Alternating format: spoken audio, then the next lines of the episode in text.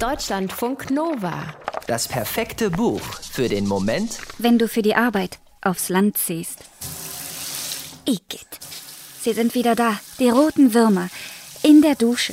Egal wie sorgfältig David diese kleinen ekelhaft wimmelnden Fäden in den Abfluss spült, am nächsten Morgen sind sie wieder da. Warum? Und wo kommen die her?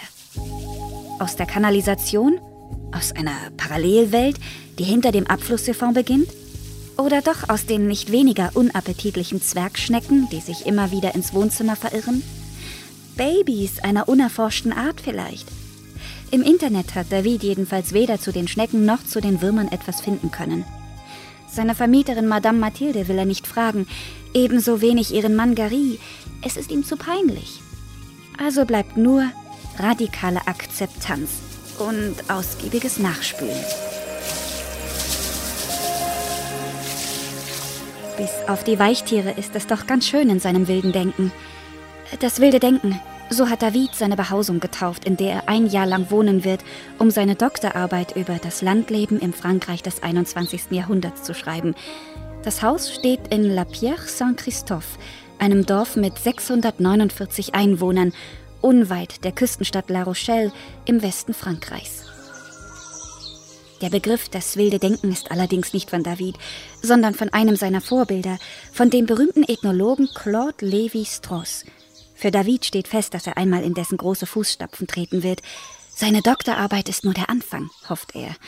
Die Hochschulen werden sich um ihn und die Fachmagazine um seine Artikel reißen. Wo waren wir stehen geblieben? Genau, im wilden Denken. Es gibt WLAN, wichtig. Es ist ein bisschen fußkalt, weil Erdgeschoss. Aber David wird sich ein Heizgerät besorgen. Außerdem sind da zwei Katzen, die immer wieder tote Frösche vor seiner Wohnungstür ablegen und schließlich ganz bei ihm einziehen. Perfekt. Die ersten Interviews hat David auch schon klar gemacht. Eines davon mit dem Bürgermeister, der außerdem der Leichenbestatter der Gemeinde ist, was David sehr lustig findet. Wie überhaupt vieles. Den langen Dorfnamen, den ulkigen Dialekt der BewohnerInnen, den 2 Kilogramm schweren Kirchenschlüssel. Jedenfalls ist der Bürgermeister mächtig aufgeregt. Ein studierter Pariser interessiert sich für sein Dorf und seine Leute. Er und David treffen sich im Anglercafé. Das gehört dem Wirt Thomas und ist der einzige Laden im Dorf. Hier gibt es nur das Notwendigste zu kaufen. Also Angelhaken, Angelkarten, Zigaretten. David ist hochmotiviert. Er wird seine These formulieren, 100 Menschen interviewen, die Aufnahmen konzentriert transkribieren und analysieren. Er wird zuerst seinen Doktorvater mit seiner Arbeit begeistern, dann die ganze hohe Riege der Ethnologen und Anthroposophen im Land. Er wird als gemachter Mann nach Paris zurückkehren und dort mit seiner Freundin Lara ein gutes Leben leben. Machen wir es kurz. Wird er nicht. Das Jahresbankett der Totengräber von Matthias Enner ist ein dicker und aufregender Roman, in dem ein 30-jähriger und sehr von sich selbst überzeugter Doktorand den Fokus auf seine Forschungsarbeit verliert, aber dafür den Blick fürs Wesentliche gewinnt. Zum Beispiel auf die kleinen roten Würmer in seiner Dusche. Ist Davids Motivation in den ersten Wochen noch sehr hoch, verliert sie mit jedem Tag und jeder Begegnung an Kraft. Sein Forschungsfeld, die Dorfgemeinschaft, frisst ihn mit Haut und Haaren.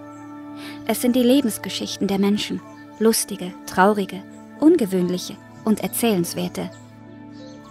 Und dann ist da noch Lissie, die resolute Biobäuerin, die an die schlimmen Auswirkungen des Klimawandels glaubt und für die Sauberkeit des Grundwassers im Dorf kämpft.